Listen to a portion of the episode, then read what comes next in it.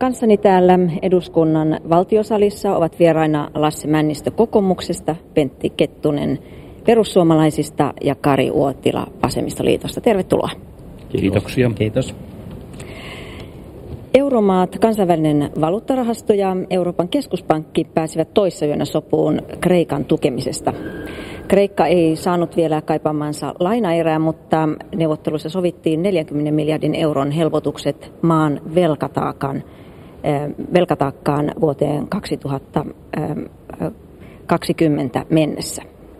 Keinoina ovat muun muassa koronalennus ja lainojen maksuajan pidennys.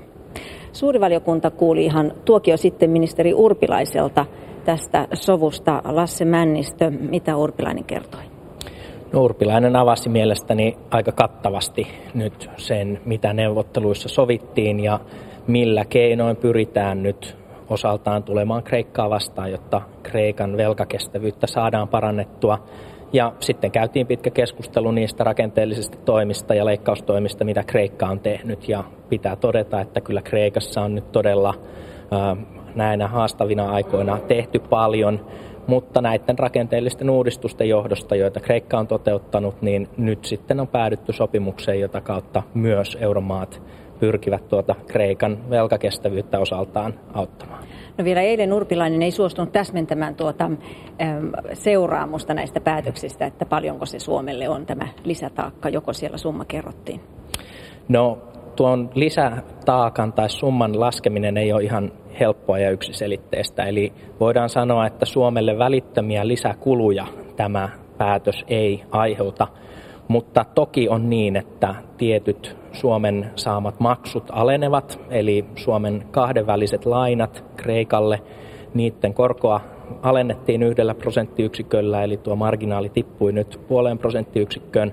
Tämä aiheuttaa noin 10 miljoonan euron kulut vuosittain, mutta sitten nämä muut toimet, joita toteutettiin, niin niistä oikeastaan voidaan laskea vaan tällainen laskennallinen menetys ja sen arviointi vielä tässä vaiheessa on hyvin vaikeaa, koska se on todella monimutkainen paketti, jossa samaan aikaan pidennetään lainojen takaisinmaksuaikoja, toisaalta siihen liittyy ERVVn ratkaisuja ja sitten vielä Euroopan keskuspankin ratkaisuja. Eli ihan yksiselitteistä summaa on vaikea laskea, mutta joka tapauksessa merkittävin kustannus on, on tämä on meidän saamien korkojen aleneminen. Vieläkin siis saamme korkotuottajia mm. enemmän kuin mitä itse maksamme korosta. Kiitos. No entä sitten te, Kari Uotila ja Pentti Kettunen, olette valtiovarainvaliokunnan jäseniä ja, ja, ja seuraatte eurokriisiä aivan yhtä tiiviisti. Mitä mieltä olette tästä Kreikka-sovusta, Kari Uotila? No kyllähän se ilman muuta helpotus oli, koska se oli kova, kova vääntö ja siinä oli intressit vastakkain niin Eurooppa-tasolla kuin esimerkiksi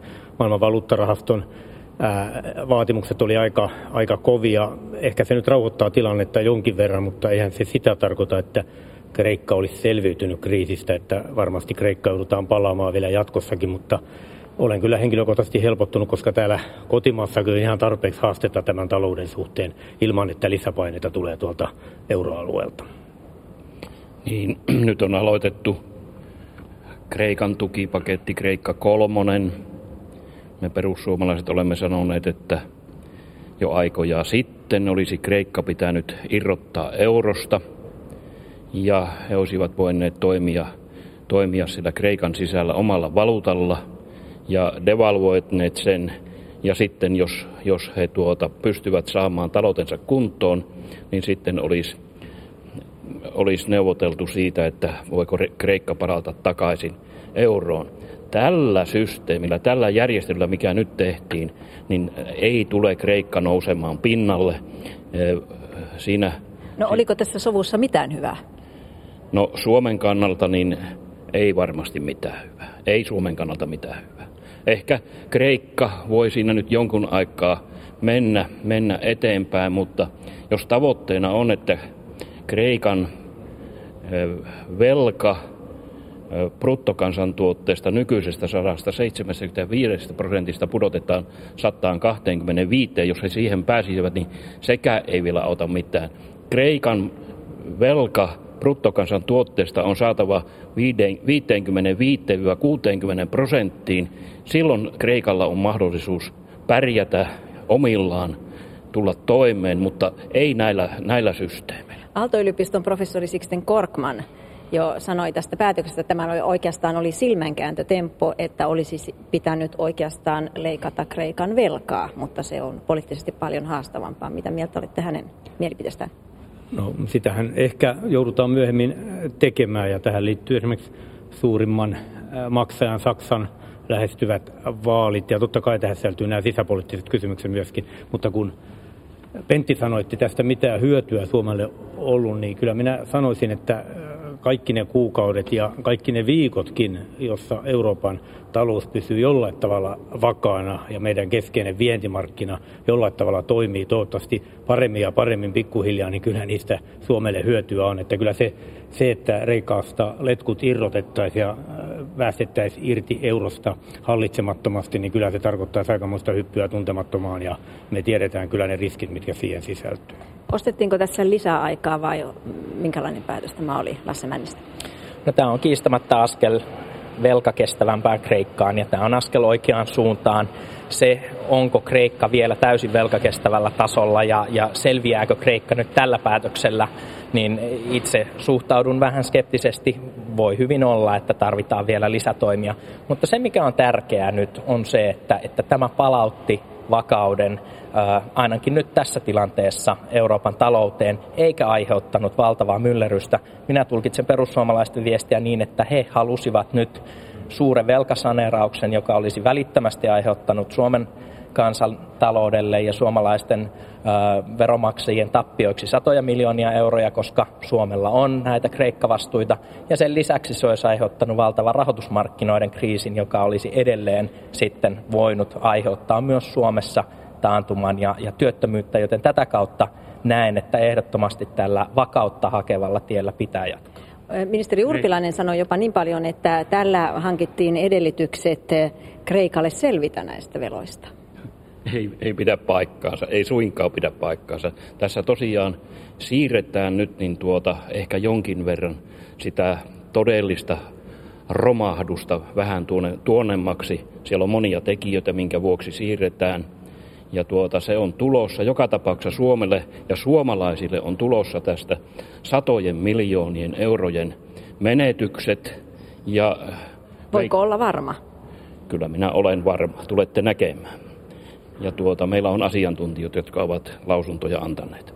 Ja, ja tuota, todennäköisesti nyt muun muassa hallituksen ensi vuodelle päättämä yhden prosentin arvonlisäveron korotus menee suurin piirtein niihin menetyksiin, mitä Kreikalta meille tulee. Lasse Männistä? No kyllä minä uskon, että asiantuntijoiden näkemyksen pohjalta ja senkin pohjalta, mitä ministeri Urpilainen meille suuressa valiokunnassa esitteli, niin kyllä tämä velkakestävyyden arviointi on perustunut ihan oikeisiin, oikeisiin lähtökohtiin ja fundamentteihin. Ja siihen suhteutettuna nämä ovat merkittäviä päätöksiä oikeaan suuntaan, joilla ei välittömiä Suomen vastuita tai, tai ikään kuin laskua Kreikan suuntaan koroteta. Ja tältä osin kyllä luotan siihen, että, että tilannetta seurataan tästä eteenpäinkin tarkkaan ja arvioidaan sitten tarvittavat toimenpiteet, mutta että totta kai tämä velkakestävyyden arviointi pitää perustua asiantuntijan näkemyksiin niin kuin nyt on perustunut, eikä poliittisiin mielipiteisiin niin kuin täällä kuulee aika usein esitettävän. No entä kuinka pitkälle Kreikkaa pitää painostaa säästämään? Toisaalta haluttaisiin sitä talouskasvuakin. Tämähän on se mitallin huono puoli kaikissa näissä kriisimaissa, että kun edellytään tätä tiukkaa budjettikuria ja säästäväisyyttä, niin se hyödyttää taloutta ja se hyödyttää työllisyyttä ja se aiheuttaa suunnattomia suoranaisia kärsimyksiä kansalaisilla. Se on mitallin huono puoli ja kun täällä eduskunnassakin vieraili Maailmanpankin delegaatio tuossa alkuviikosta, niin, niin minä toivon, niin kuin tuolla salissakin eilen sanoin, että tällainen ajattelu leviäisi myöskin, että e, ei pelkkää jarrua, ei pelkkää jarrua kriisimaissa, mutta ei pelkkää jarrua myöskin niissä talouksissa, joissa menee paremmin. Eli kyllä nyt täytyy varsinkin julkisen puolen pitää talouden pyöriä pyörimässä ja, ja toivotaan, että nämä reittajat, jotka esimerkiksi arvioija ovat meille antaneet vielä tällä hetkellä tämän 3A-luottoluokituksen, jolla on erittäin iso merkitys, niin ymmärtäisivät myös sen, että taloutta pitää myöskin elvyttää, varsinkin sellaisilla keinoilla, joilla satsataan tulevaisuuteen ja luodaan edellytyksiä sitten kestävälle talouskasvulle jatkossa. Pentti Kettunen. Todennäköisesti tämä Kreikka-asia realisoituu lopullisesti Suomellekin vasta kymmenien vuosien kuluttua. Sitten vasta näemme, että mitä on tapahtunut. Ja hallitus luottaakin tähän, että sukupolvet vaihtuvat, hallitukset vaihtuvat, eduskunta vaihtuu ja sitten vasta paljastuu totuus kymmenien vuosien päästä. Me emme varmaankaan, ainakaan minä en ole sitä varmasti edes näkemässä, mutta ehkä tämmöiset nuoremmat kansanedustajat, niin kuin edustaja Männistö, tulee näkemään ja huomaa vielä joskus, että miten väärässä hän itse on ollut. Kuuntelette vallattomasti valtiopäiville ja tällä kertaa olen herra seurassa. Täällä seurassani kanssani on Kari Ootila Vasemmistoliitosta, Pentti Kettunen perussuomalaisista ja Lasse Männistö kokoomuksesta. Ja puhutaanpa vähän kotimaan asioista ja kotimaan äh, äh, valtion taloudesta, äh, josta muun muassa eduskuntakin täällä keskusteli tiukasti. Teollisuuden luottamus tulevaisuuteen on heikentynyt. Talousjärjestö OECD mukaan ensi vuonna Suomen taloutta painavat paitsi luottamuksen rapautuminen, myös reaalitulojen heikko kasvu ja finanssipolitiikan kiristykset. Samalla on keskusteltu siitä, onko hallitusohjelma vanhentunut tässä muuttuneessa taloudellisessa tilanteessa. Miten te näette taloustilanteen tulevaisuudessa? Olin sitä hallitusohjelmaa laatimassa siellä vero talous- ja säästötyöryhmässä. Ja kyllä on tunnustettava, että ne tavoitteet, jotka silloin asetettiin, niin tämän heikon taloustilanteen takia ne ovat pakenemassa meidän käsistä. Työttömyyden painaminen 5 prosenttiin on erittäin vaikea, ehkäpä mahdotontakin, ja myös tämän velkaantumiskehityksen kääntäminen selkeää laskuun vaalikauden aikana on kova tavoite. Ja sen vuoksi hallitus päätti jo silloin puolitoista vuotta sitten, että puolivälitarkastelussa, eli tulevana keväänä arvioidaan uudelleen. Ja henkilökohtaisesti toivon ja Vasemmistoliiton eduskuntaryhmä toivoo, että tässä tarkastelussa jatketaan sitä oikeudenmukaista linjaa, joka kuitenkin sekä veropäätösten että säästöpäätösten osalta on toteutettu tähän mennessä. Ja näitä molempia keinoja ehkä tarvitaan ja kyllä varmasti täytyy pöytään nostaa myöskin ihan tähän toimittajankin lainaukseen viitaten, niin myös nämä elvyttävät toimet ja millä saataisiin myöskin sitä taloutta ää, niin kuin vahvistettua julkisilla panostuksilla. Kyllä tilanne on Suomen taloudessa äärettömän vakava ja se on nyt se tosiasia tunnustettava, että ne ikään kuin positiivisviritteiset kuvat talouden kehityksestä, joita hallitusohjelmaneuvotteluiden aikana vielä oli, niin ne eivät ole toteutuneet eikä näkymä tästä ole hirvittävän paljon parantunut. Meillä on kolmen suuntainen haaste. Meillä on tämä toisaalta huoltosuhteen heikkenemisen haaste, teollisuudellamme on kilpailukykyhaaste ja sitten meillä on akuutti vaje kansantaloudessa. Suomi velkaantuu valtavaa vauhtia. Eikä velkaantumiseen vastaus voi olla lisävelan otto tai tällainen elvytyspolitiikka, mutta näen, että sen lisäksi, että taloutta pitää nyt ensi keväänä tuossa hallituksen puolivälitarkastelussa tasapainottaa, niin tarvitaan panostuksia kasvuun ja kilpailukykyyn, tarvitaan niitä kauan perättyjä rakenteellisia uudistuksia – ja, ja, ja sitä kautta tekemällä tarvittavia tasapainotustoimia, panostamalla kasvuun ja uudistamalla meidän rakenteitamme rohkeasti, niin uskon, että kyllä tämä vielä voitoksi käännetään, mutta helpossa tilanteessa emme ole. Toisaalta sanotte, että hallitusohjelmassahan on jo kaikki tämä. Siellä on vakauttaminen, siellä on työllisyys, siellä on kilpailukyky, eh, näiden asioiden parantaminen, mutta nyt sitten ne kovat päätökset puuttuvat. Pentti Kettunen. Niin, täytyy todeta, että hallitus on menettänyt otteensa asioihin. Suomi on pelottavan, pelottavan huonossa tilanteessa ja kehityssuunta on, on pelottava. Ja jos nyt vielä sitten näihin euroseikkailujen vuoksi Suomen tilanne vielä heikentyy ja, ja meitä kohtaa esimerkiksi luottoluokituksen alentaminen, jolloin meidän lainakorot, valtion lainakorot kasvavat ja lainan hoitokulut kasvavat, niin me olemme huutavassa hukassa. Tähän pitäisi hallituksen nyt, nyt todella paneutua kuitenkin niin, että niitä kaikista heikoimpia ihmisiä ei saa lyödä niin kuin nyt on lyöty. No ei tässä nyt olla lyöty kyllä heikompi osaisia, kun on vuosikymmeniin tehty suurimmat korotukset. Perusturva on nostettu 120 eurolla viime sijaista perusturvaa, eli työmarkkinatukea ja poistettu tarveharkinta siitä, tehty verotuksesta oikeudenmukaisemmaa, lisätty progressiota, tuotu pääomaverotukseenkin progressio mukaan, eli tätä en kyllä allekirjoita, mutta haaste on kyllä kova, kun samaan aikaan pitäisi sitä velkaantumista hillitä muun muassa tämän luottoluokituksen takia, samaan aikaan pitäisi laittaa lisäpanostuksia vaikkapa työllisyyteen, niin silloin se tarkoittaa lisää velkaantumista. Mutta onko hallitus kykenevä tekemään kovia päätöksiä? Minusta on. Tämä ei tarkoita sitä, että nostamme avoimesti nämä huolet ja haasteet esiin, etteikö hallitus olisi toimintakykyinen ja pystyvä vastaamaan tähän haasteeseen. Ja minusta on ihan reilua, että näistä täällä eduskunnassa ja muuallakin puhutaan, että kuinka kova haaste meillä tänä talvena on. Kyllä hallitus on tilanteen tasalla. Se on aivan selvää, että, että ei, ei täällä silmät ummessa kuljeta. Hallitus on tehnyt jo ensi vuoden budjettiin tarvittavia kasvupanostuksia ja olen aivan vakuuttunut, että samalla tiellä jatketaan sitten ensi kevään puolivälitarkastelussa, mutta nyt todella haetaan niitä vaikuttavia keinoja siihen, miten toisaalta saadaan tätä kestävyysvajetta kurottua umpeen ja panostetaan kasvuun. Ja silloin tämä tällainen menonlisäysten kilpalaulanta, jota vähän tässäkin tuntui kuuluvan, niin, niin se ei ole oikea tie, vaan silloin tarvitaan toimivia täsmätoimia ja toisaalta rakenteellisia uudistuksia. No onko eläkejän nosto esimerkiksi yksi mahdollinen? Se tuntuu olevan kuuma peruna. No eläkeiän nostosta on toki keskusteltu pitkin vaalikautta, ja näin henkilökohtaisena mielipiteenä voin todeta, että se olisi yksi sellainen rakenteellinen toimi, jolla kaikkein eniten saataisiin meidän kestävyysvajettamme kurottua ompeen, joten ei mikään keino saa nyt olla poissuljettu, vaan kaikkien keinojen tulee olla pöydällä, kun hallitus arvioi tilannetta. Tilanne on niin vakava, ettemme voi sulkea mitään keinoja pois. Niin edustaja Uotila tarkoituksellisesti unhoitti tuossa kertomatta, että hallitus on muun muassa jäädyttänyt lapsilisien korotukset kahdeksi vuodeksi. Eikö se ole, eikö se ole huononnus? Vai mitä edustaja Uotila olette mieltä? Onko se parannus vai huononnus? No ei ole huononnus perusturvaa kaikista heikompiosasten asemaan.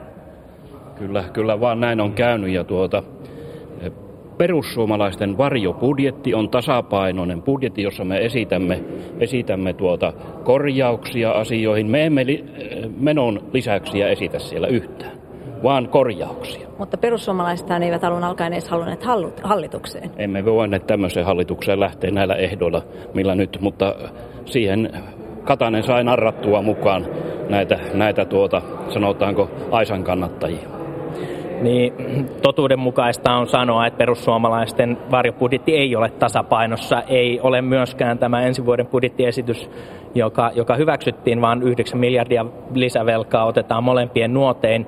Ei, mutta että, että mielelläni kuulisin nyt perussuomalaisten edustajalta, että mitä rakenteellisia uudistuksia vaikkapa työmarkkinoille tai kuntarakenteeseen tai muuten te oikein kannatatte kun te selvästi tuotte esiin sen, että teidän mielestänne kestävälle tolalle pitäisi päästä, niin mitkä on ne rakenteelliset uudistukset, joita perussuomalaiset tulee täällä eduskunnassa kannattamaan tässä loppuvaalikaudella? Me katsomme, että työmarkkina-asiat, ne kuuluvat työmarkkinajärjestöille neuvoteltavaksi. Hallitus voi omalta osaltaan tukea niitä neuvotteluja, mikäli parhaaksi katsoo. Me emme lähde eduskuntaryhmään ottamaan kantaa niihin asioihin, jotka eivät meille kuulu kyllä kolmikantainen valmistelu ja kolmikantayhteistyö edelleen on minusta erittäin tärkeää. Mutta kun toimittaja kysyy tästä eläkeijän kategorista nostamisesta, niin pidän kyllä sitä poliittisesti mahdottomana. Vasemmistopuolueet, vasemmistoliitto mukaan lukien, ei tällaiseen kategoriseen eläkeijän nostamiseen varmaan tule tällä vaalikaudella sitoutumaan. Mutta se, mitä sitten mietitään muutoin työtuntien lisäämiseksi, työllisyysasteen nostamiseksi, niin varmaan kaikki muut keinot ovat aidosti pöydällä tässä kevään tarkastelussa. No miten se Kataisen heittämä nuoret perheen äidit? No tällaista vertailua, joka esimerkiksi Ruotsin ja Suomen välillä käydään, se aiheutti äh, tunneperäisen voimakkaan reaktion, mutta kyllä viileästi meidän pitää arvioida, millä tavalla meidän työmarkkina, ja, äh, työmarkkina toimii ja millä tavalla perheelämän ja työn yhteensovittamista voidaan edelleen parantaa ja millä tavalla korostaa myöskin sitä, että millä tavalla sitten vanhemmuuden kustannuksia ja miesten ja naisten osallistumista perheelämää edelleen tasapainotettaisiin. Nyt valitettavasti aikamme on lopussa. Kiitoksia vieraat. Lasse Männistö kokoomuksesta, Pentti Kettunen perussuomalaisista ja Kari Uotila vasemmistoliitosta. Kiitoksia. Kiitoksia. Kiitoksia.